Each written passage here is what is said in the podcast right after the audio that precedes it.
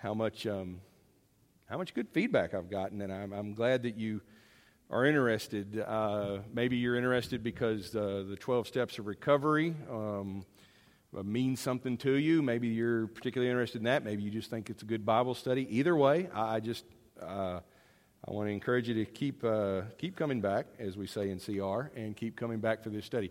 By the way, tomorrow night in Celebrate Recovery, the lesson is on victory, and uh, since I will be teaching it, I want to invite all of you. And I want you to know that you are all welcome to be there. Uh, people come to CR for a lot of different uh, reasons hurts, habits, and hangups, whatever it may be. It might be because somebody is uh, struggling with, with something that's a, um, an addiction that's been kicking them around for a long time. Some folks uh, have told me that they're there because they just want to be happy and worry less. And uh, I even know of people who've said, I don't know why I'm here, but I hope to find out. and that's okay too. All those are okay. Uh, Larry Roper is here. He, he'll tell you more about it too. And, uh, and, and we're both just, just whatever you, if you got any questions, just come and see. We, we, we eat a meal at 5.30. You don't have to come to that, but it's a pretty good deal because you can get it for $4. So anyway, um, at least you'll know the teacher, and I'll be there and I'll do my best, and uh, it's on victory. But tonight, the uh, lesson is based on the, uh, the Holy Bible and the 12 steps, and we are at step three. Now, just to give you just the, the briefest little review, the 12 steps originate with a group called the Oxford Group in 1921. And they do not formulate the 12 steps the way that we see them in the, in the, in the traditional setup. But it's from the Oxford group that you have a fellow named Bill Wilson who comes out of that and he develops Alcoholics Anonymous with the help of um, uh, his, his first partner and sponsor, or co-sponsor in this, a guy named Dr. Bob. And they, uh, they develop these 12 steps, and it's based on principles that they gained from the Oxford group because they were part of it, and it was all rooted in biblical principles. Now, in 1990, the Saddleback Church, uh, in their Celebrate Recovery program, when it kicks off, they, um, they get the biblical principles and weld them firmly to the 12 steps. So just know that even in its earliest form, the 12 steps had biblical principles in and behind it and again, they, they change out. the, the, script, the verses that we're looking at here are the ones that the Celebrate Recovery program attached to the classic 12 steps. But there's others that could be attached here too. But it gives us a good list to do a Bible study from. And uh, when you get to step three, the, the statement is we made a decision to turn our life and our will over to the care of God. Uh, step one is the uh, recognition that we're powerless over whatever it may be, and that um, our lives have become unmanageable. And, um, and then when you get to three, uh, we made this decision to turn our life over, you come to uh, this verse in Romans. And we've already looked at Romans once. Step one took us to Romans 7. Step three takes us to Romans 12. Now, Romans 12 says, Therefore, I urge you, brothers, in view of God's mercy, to offer your bodies as living sacrifices, holy and pleasing to God. This is your spiritual act of worship. Personally, this is my favorite verse in Romans, probably because this is where Paul uh, starts to say, Here's what I want you to do. And uh, it makes sense to me, and I confessed to you two weeks ago that Romans drives me crazy just a little bit. I don't know if you're allowed to say that about Scripture, but uh, just because Paul's kind of all over the map, but we need it. It's God's word. And, um, and uh, that's okay. I didn't write the Bible, so I don't have to be responsible for it. I just have to read it and obey it. And um, here, Romans 12, uh, he gets it. Okay, here, here's, here's what it means. Now, now this uh, reminds us of, of the verse in, in step one. Remember that step one is the recognition that something's wrong the thing, you know, the way Paul describes it, I know that nothing good lives in me. That's in my sinful nature, for I have the desire to do what's good, but I cannot carry it out. Um, in Romans, and we, we've covered, we've kind of looked over, there's step one. We've looked over Romans, um, and in 7, he's right there in the sort of in the midst of laying out the entire problem with the sinful nature and the problem and where the law is insufficient. The law is good, but it can't do everything. But the Spirit of Christ uh, redeems us, and God's grace and mercy now changes things. Here's the big picture of Romans, because we broke it down a couple of weeks ago. The first 11 chapters of Romans, and I know this, I, I'm going to I'm going to assume that this crowd is not afraid of big words. Uh, that's why you're here on Sunday night. And uh, I will tell you this if you are afraid of them, they won't hurt you. And you don't have to memorize them, there's not going to be a test. Um, even got some Greek words to throw out, and, and uh, I'm just assuming that you know I used to always say this is the this is the History Channel crowd, so uh, you know you're, you're you're okay with this. And uh, if anybody feels differently and you're, and you're, not happy with that, then keep it to yourself. But no, no, no, no. Um, okay, so 1 through 11 uh, is, you can sum it up by saying it's all about God's mercy. That Paul is just, he keeps, he, he describes the problem, but he, and he describes uh, what's good, but it all keeps coming back to God's mercy. And when you look at the end of 11, in fact, uh, Paul breaks out in song right there at the end. Uh, we even have our own songs like, Oh, the depths and the riches of God's wonderful grace. You know, and, and so he, he, and it's called a doxology, a way of giving glory or giving praise. And so he, uh, he's talked about God's mercy. Now in 12, 12 to the end of the book, the end of the letter, he picks up on here's what it means. In other words, if this is all true and good, then here's how you live it. And the two words we use there are the theology. Theology is just a word that means talking about God stuff. That's all it means. Okay? And, uh, and praxis is just a fancy word for how we do what we do, the practices that we do. So in the first 11, he's establishing some, some spiritual truths, some teaching, in the remainder of the letter, he says, then if that's true, then here's what we need to do. So, because of God's mercy, here's what we need to do. And what I've got here on this list, if you, may not, you may not be able to read it, but don't worry about that. This was just, I was just itemizing out the things that, that pop up in the different chapters. Uh, he talks about us being living sacrifices. That's kind of the heading over the whole thing. Uh, using the gifts that God gives us for building up the church body. He doesn't give us gifts so we can reach self fulfillment, it's so we can help others. Overcoming evil with good. That's an option that we have as followers of Christ that doesn't make sense in the world. The world says that if somebody hits you, you hit back harder. The world says if somebody does you wrong, then you meet it with equal force action reaction. But in Christ, now it's possible to wait a second, when they do evil to you, you can do good. Really? Why is that possible? Well, let me tell you a story about the cross and how God redeems that. I mean, this, this creates a new option now. Uh, that's not conventional wisdom, not then and not now. But in Christ, it becomes a new opportunity. Uh, we need to respect the authorities. Now, he's not making a case for why the Roman government or any other government is good. He's not making a case to, you know, he's not going into politics at that point. He's just saying, look, you know, you ought to be the kind of people that no government on earth has anything to worry about from you. We, can, we won't get into all that. Uh, he says, love one another. Uh, you need to wake up and keep, you know, that, that's kind of the call to, call to action. You know, keep, keep after it and don't, don't, uh, don't give up. Uh, in 14 and 15, he starts talking about debatable matters because these are the very real things that people are going to bring with them as followers of Christ. Uh, you know, he, he, he, describes real situations. He says, well, okay, you got this fellow over here who, you know, observes the, the Jewish holy days, and you got these Gentile people over here, and they don't. So which is it going to be? And he says, that's not, a, that's not a kingdom of God matter. Just leave that aside. Everybody should do what their conscience uh, calls them to but live at peace. Um, then in um, 15, he talks about his mission. He wants them to be a part of it, he wants them to be a part of what he's doing.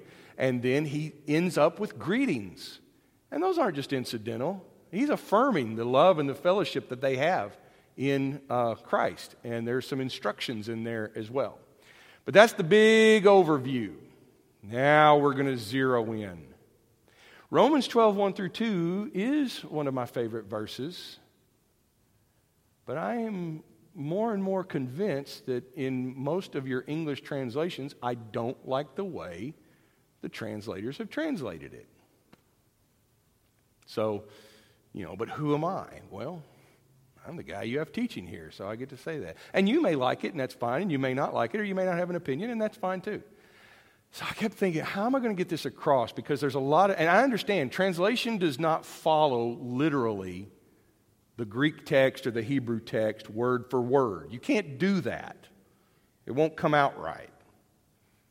It sounds like Yoda when you do it that way. Uh, it's, it's, it's really bad syntax, doesn't make any sense.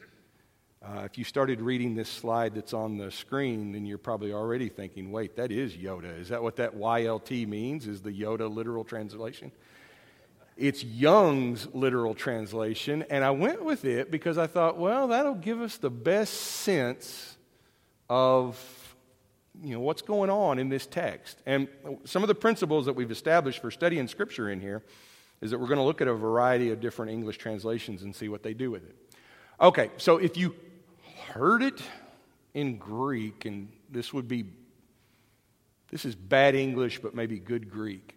You get something like this I call upon you, therefore, brethren, through the compassions of God, to present your bodies as sacrifice, living, sanctified, acceptable God, to God, your intelligent service. I'll get to that one in a second. I love that. And be not conformed to this age, but be transformed by the renewing of your mind for your proving what is the will of God, the good and acceptable and perfect.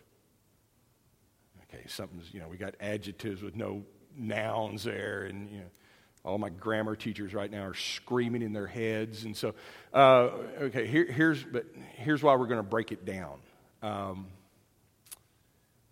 because it's, it's fun, number one. Uh, the, Romans 12, 1 he says, I call upon you, therefore, brethren, through the compassions of God. Let's just take that phrase. Whenever Paul says, I call upon you, or I urge you, or I exhort you, whenever you see that in one of his letters, he's getting at the main point of his letter. And that, that's, a, that's a formula that would have been very well known in the ancient world. So, whenever you're reading one of Paul's letters, if you can find that phrase, uh, laser in on it, underline it, because then you get some sense of what he's going for. He has just covered 11 chapters of material so that he can get to this statement. He doesn't want to lead with this. Because if he leads with this, then it's just going to be like, do this, do this, do this. And notice how he phrases this. Uh, you could turn this around, you could translate it this way, and it would be, it would be fair. Uh, because of the great mercy of God, I want to encourage you to, and then the verbs. That would be possible because that's his point. His point is that we do this because of how merciful God is, and he spent time describing that mercy. The therefore is a transition. He's going from the, the talk about God to what we ought to be doing. He's urging, he's imploring. Now, this word for mercy, uh, which uh, Young's translation translated as uh, the compassions of God, um, which sounds odd in English. Um, in 915, in Romans 915, you have this word for mercy. It's translated mercy in a lot of the English translations, uh, and it gets translated as compassion more often than not. And in Greek, the word is uh, uh, oiktirmos, Isn't that great. And uh, it doesn't sound like a very merciful word, but, but this, this word, this, this strange word, which doesn't show up very much in the New Testament, but it's a word having to do with, mer- it has to do with mercy and pity and compassion. And then in 1131, which is our, you know, just right before we get to that statement in 12.1, Paul's talking about God's mercy, and God gets to show, he gets to show his mercy to Israel, and he gets to show his mercy to us, and, and, and you, if you follow what Paul's saying, he's saying God just ends up in this position where God gets the wonderful uh, role of being merciful to everyone. And that's what causes Paul to burst into song and say, Isn't that just, God's just amazing with his mercy and grace, and he's loving it.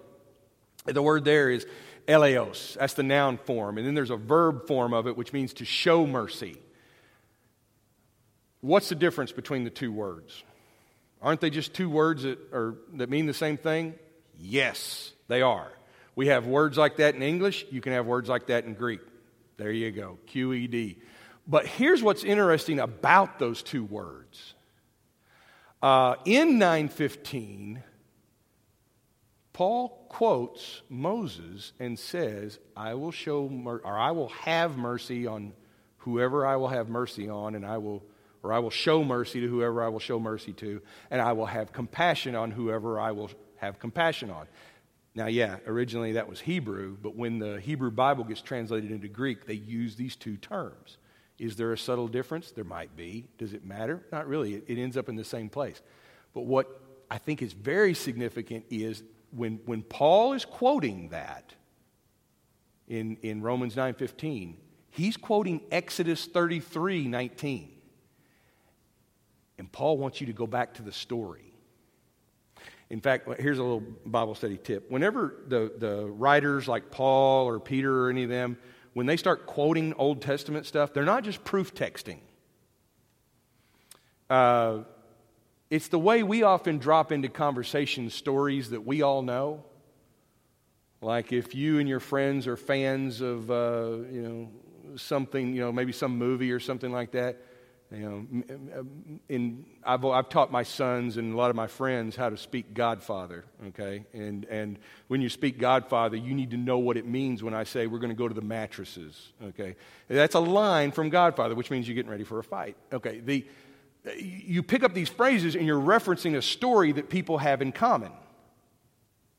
This is what Paul's doing. He's going, you know, because uh, God told Moses, I'll have mercy on who I'll have mercy, and I'll have compassion on who I will have compassion. That should ring a bell. Well, that's that story. That's that story where God said, where Moses says, Show me your glory. And God says, I will, but you can't look at my face. You can't look at my face and live. So I'm going to hide you in the cleft of the rock. You see, you need to know that story too because we have that in that song. I mean, which, you know, he hides my soul in the cleft of the rock. what does that mean? You know, I don't know. What's God doing? Running around hiding stuff in the rock. You need to know that story. That's a very important story in Exodus 33 and 34 because God reveals himself. Now, we don't have video, so you have to use words. And what God reveals himself as is he reveals himself as the God who is merciful and compassionate, but he doesn't forgive sins, but he is still forgiving and long suffering. And, and when God's walking by and he's declaring that his name is Yahweh, Yahweh, uh, you know, who uh, will visit the sins upon the fourth generation, all of that is God giving us his resume. He's giving us his credentials. He's, He's giving us his name and his title and what people have said about him and what is true about him. So, this, these two words for mercy are the qualities of God. And I think Paul has rung that bell so that we will know that. And then when we get to 12, we realize okay, so what he's asking us to do is not just the holy apostle Paul saying, you need to do this because I'm Saint Paul, but he's saying, you need to do this because of who God is. That's a great way to lead. That's a really great way to lead your encouragement and your instruction to a group of people. So, because of who God is, because of his qualities of mercy, which we get two words to describe it, here's what I call upon you to do. And now he describes that. First, to present your bodies a sacrifice, living, sanctified, acceptable to God. Now, this word to present, that is not a command word. Okay, it has the, it has the sense of a command.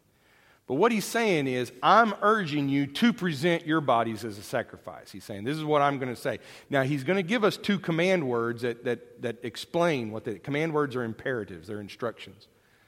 But what he wants us to do is he wants us to present our bodies. Now, he's using the language of Hebrew worship and what they would see even in pagan worship. where you're sacrificing animals. You've got to bring something in to sacrifice. Uh, you know, so you got a goat or a bull or whatever it is, or some little animal, and you bring it in there and you sacrifice it. You devote it to what's holy. And then you appeal to whatever God you're worshiping, you know, or in the case of Israel, they would appeal to God and they would offer the sacrifices. It, it may seem strange, you know, it does seem strange to us, okay? Let's be honest. It does seem strange to us that we're, you know, butchering animals in worship. It doesn't, you know, what's, what's this all about? Well, think of it like this you're living in the ancient world. What are your sources of food? You've got whatever you can grow out of the earth if the earth is on your side, you know, and it's not dry as a bone or poisoned or something like that. I mean, you know, sometimes your crops fail. Or you've got whatever little creatures you've raised up and you can turn them into steaks and sausage. That's what you eat, and eating is survival. So when you're willing to give up a goat, a lamb, a bull, or whatever it is, you're willing to go without survival and put your trust in God. That's what sacrifices are. It's not just some hokey ritual where you cut up an animal and, you know, I mean, that sounds like deer hunting. I mean, you know, field dress it, you know, and we'll make deer sausage and deer jerky out of it. This is serious business.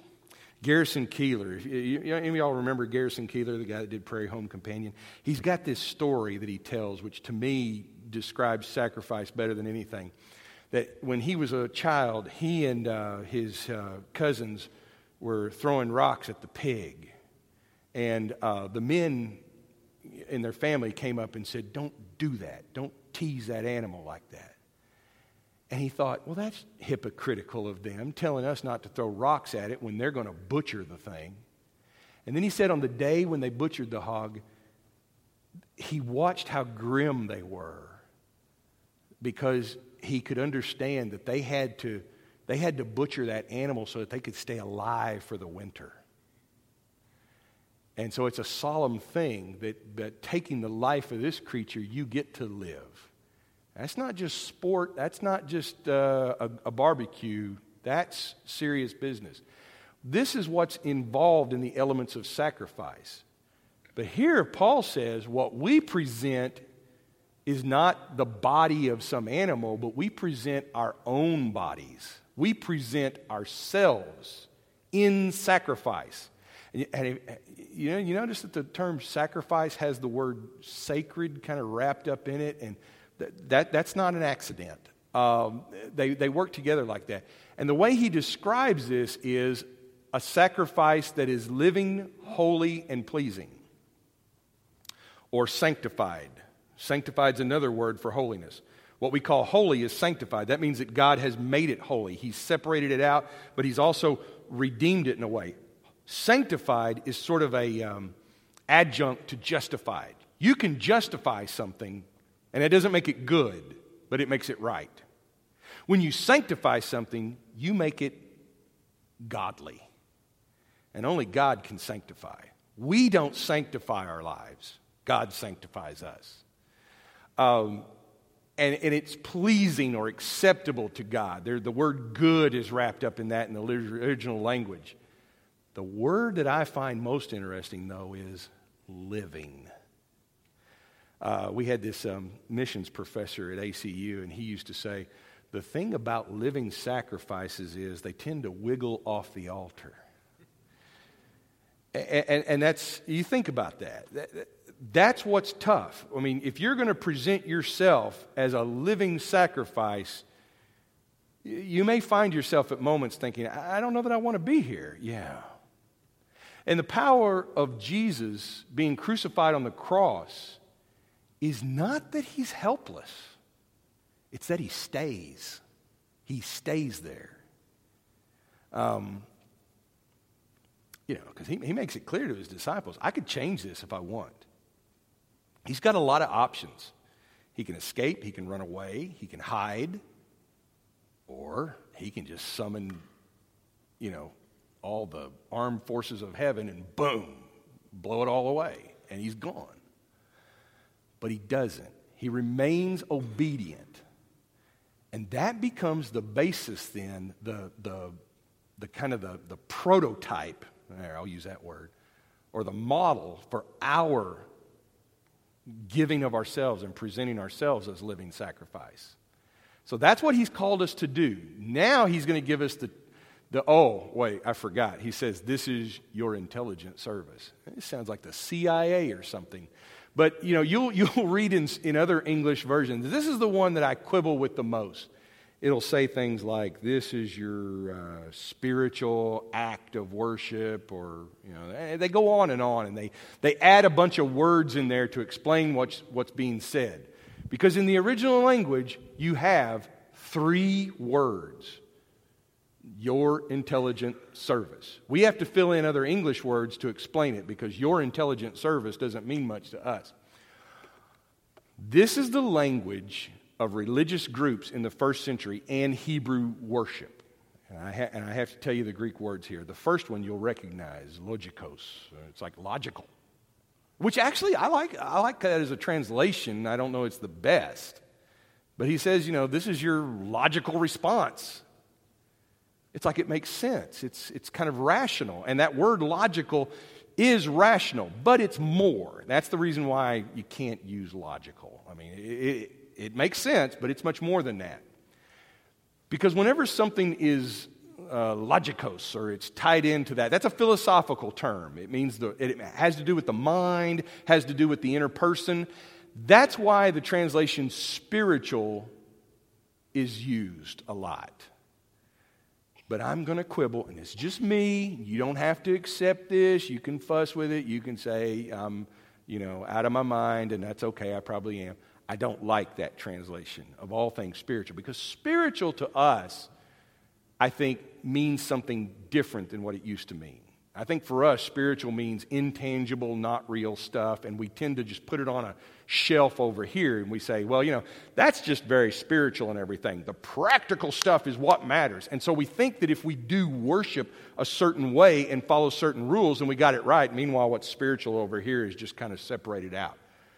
Scripture never separates those two like that. Spiritual is not unreal, spiritual is not intangible. Spiritual is actually more than the reality that you and I live in. And they're always fused together. And here you see it fused together in a very important way. This word tends to mean um, true and genuine. Over in 1 Peter, he talks about uh, uh, you know, the, the true, unadulterated spiritual milk. Okay. Uh, he. Um, what he means there is, and he's not talking about literal milk, it's obviously figurative, it's metaphorical, but at the same time, it's true and genuine. And I think what he's getting at is this is not just real, this is more than real. And this is a definition and a view of heaven that I think we need to reclaim. Um, that heaven and the spiritual is not some kind of misty, far away uh, spirit land where everything's intangible and it's all Casper the friendly ghost. And yeah, that, that's not spiritual. Okay? That's pagan stuff. C.S. Lewis, one of his books, uh, The Great Divorce, he, and it's, it's, it's a fairy tale, and he's, you know, he's writing this little analogy, and these people get on a bus and they go to heaven. And the thing is, when they get to heaven, heaven looks just like earth in a lot of ways. But they're walking around on the grass, and the grass hurts their feet because the blades of grass in heaven are very, very real. I mean, it's so real, it's, it's more real than you and I. And if you stop and think about it, where God is taking this whole creation is to a place where what we're experiencing here is kind of a hazy picture. Remember Paul talking about it that we see in kind of a smoky, clouded, distorted mirror, but soon we're going to see things as they really are. Uh, yeah, don't, don't think that this means that, you know, we're going to be disembodied wraiths running around in heaven. Not at all. So here I think he means true and genuine, that, that, that presenting our bodies as, as living sacrifices, holy sacrifices, sacrifices that are pleasing to God, that this is really worship. That's real, super real worship. And that's where the word latreia comes in. Now, that word, by the time Paul writes this, it's a word that the Greeks would have used in ancient times. I'm talking about way back in ancient times, even before Paul. They would have used it to mean something that you do to get a reward, some act of service or something like that. But it, it was pretty much exclusively used to mean worship work, worship ritual. That that's the stuff you have to do. And it's the word that's used in Romans 9 4 uh, Hebrews uses it a lot in 9.1 and 9.6 to talk about what the priests do. I mean, there's a lot of labor intensive stuff that goes into that. But they would use that word for work rather than just a, you know, a regular everyday word for work to describe a very special kind of work that went into making the worship happen. We've taken that word in English, and uh, what we've turned it into is liturgy. But you know, we're good free church Protestant type people, even though we don't admit it, and we don't use liturgy. We don't have a liturgy. Because liturgy is your order of worship. That's how you do things. There's a certain way you got to follow it and do it. We don't have that. Oh, really? Well, then put the sermon before the communion. Oh, my goodness, don't do that. And, um, you know, because then what are the money counters and the children's worship people going to do? So, um, but yeah, but that's what he means. He just means, he doesn't mean the order. He says, this is the, the work that you're doing. So he's using that religious language to say that when you offer yourselves, that's real worship. And that might be a good translation. This is your real, true worship, is presenting yourself. And then here's what that looks like. And by the way, I'm going into verse 2 because I think that uh, verse 1 without verse 2, that's sort of like Oreos without milk. Okay, that's that's uh, that's peanut butter without jelly. It doesn't work. All right, you got to have verse two in there. But you know, the guys in CR have done what they did. They didn't ask me. Uh, what it means is uh, to to present yourself. Here's command word number one: Don't be conformed. So there's a positive and a negative here, or rather, a negative and a positive. It's not this, but it is this. Presenting yourselves as living sacrifices means A, don't be conformed to this age. Some, sometimes the English version will say this world. Uh, this age is technically more correct, but yeah, it's the same thing. It means this realm, the, the way things are, the world that we live in. Uh, it has all of that idea just wrapped up into that word. Um, actually, if you want to get really technical, the best translation, uh, the, the exact translation of the word would be this eon, but we use that word differently. He's saying, don't be conformed. And that word for conformed there is a, is a, is a very technical word. Don't be shaped or guided or molded.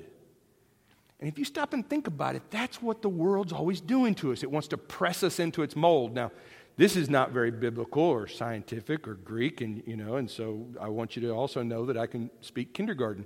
That when I think of this stuff, I think about Play-Doh.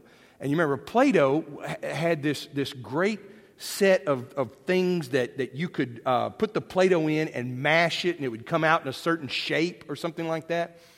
And um, when I was a kid and we had Play-Doh, you know, we, we, we did that for like, oh, maybe a few hours, you know, put it through the little Play-Doh mold. Then we thought, this is boring. Let's go see what we can, you know, mash it into and make it shaped into. And so we found anything that, you know, like uh, you know just stuff you weren't even supposed to put it in you know and and and uh, you know and it's like yeah look at that you know there's play-doh everywhere just play-doh everywhere but that's what the world's always doing to us is trying to shove us into a mold put us in you know you, you've got to be this you've got to do that and one of the reasons that people often come to cr is because they have all these burdensome expectations that are just thrown on them and they think well i've got to please all these people i've got to make all these people happy and Paul is saying, no, the person you need to please is God.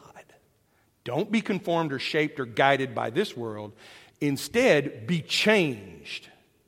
Now, the word there is the same word that we, we've got the English equivalent of it metamorphosis. You've heard of that.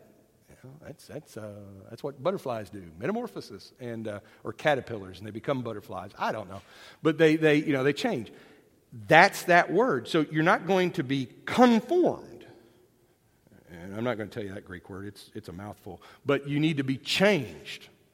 And that's the same word that's used in Matthew 17, where Jesus goes up on the mountain and he's transfigured.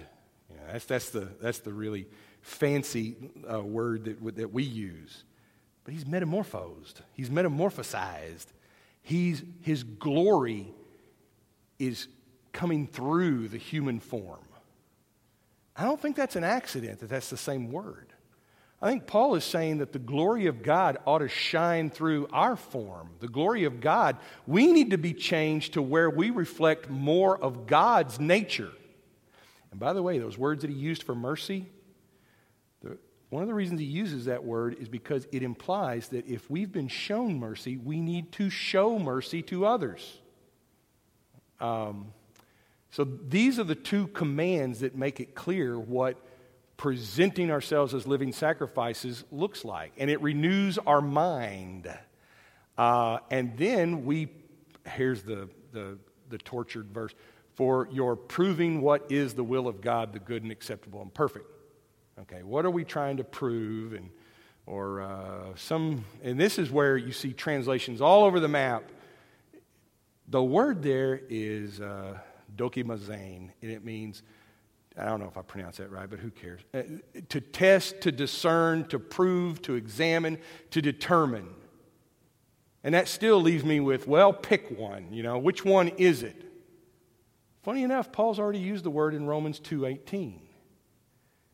That there's a way we can like prove it, test it, show it.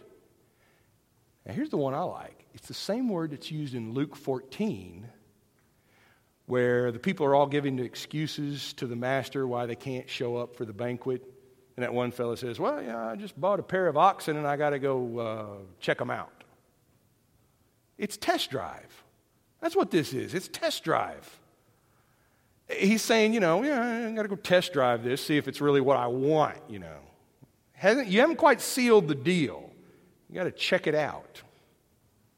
That's what he's saying here is that, that when we are not pressed into the mold of the world and we're changed into uh, more of God's nature, you know, the renewing of our mind, I think Paul's saying, then you're going to see. You're, you're going you're gonna be sold. You're going to be able to figure out for yourself what the will of God is and that it's good and that it's pleasing, it's acceptable, and that it is perfect, which here means it's, it's excellent, it's mature, it's, you know, it's complete. Um, I think that's where he's taking that. And, and he's brought up the will of God more than once in Romans, which is interesting because in step three, and maybe this is why these two are connected, in step three of the 12 steps, we made a decision to turn our life and our will over to the care of God. That sounds like a living sacrifice to me.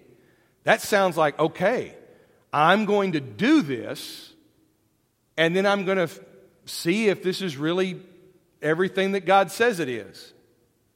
And by the way, sometimes we want, to, we want all the facts. Well, first I got to be convinced. I got to have proof. I got to have a guarantee. Maybe you just need to jump in and figure it out. Maybe you need to try it out. Maybe you need to test drive it and see how much better it is.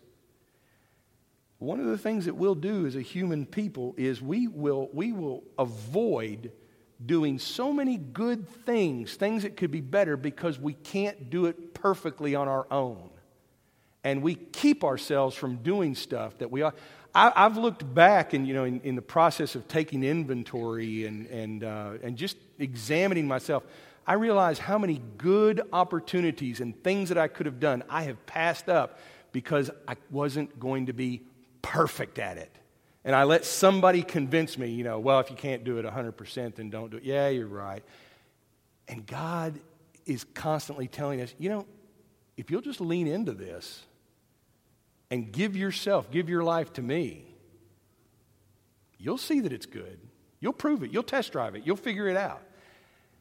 And I wonder how many times we do that as churches. Well, you know, this isn't going to work, and that isn't going to work, and this will go wrong, and that will go wrong. And sometimes we just talk ourselves out of doing God's will. You know, It's a good thing we had this meeting because otherwise we might have done something for God. Yeah, yeah, so let's not fail. We better put the brakes on. That's right. Don't go anywhere.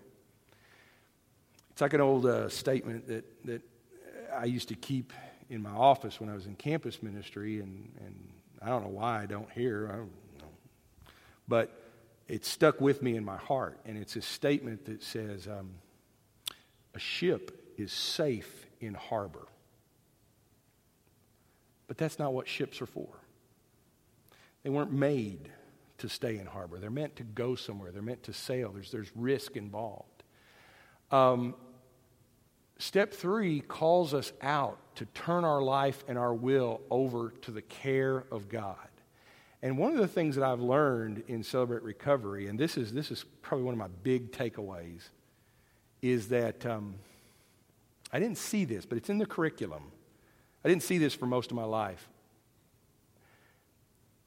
Giving our life to God is a one time thing. You know, you give your life to Jesus in baptism.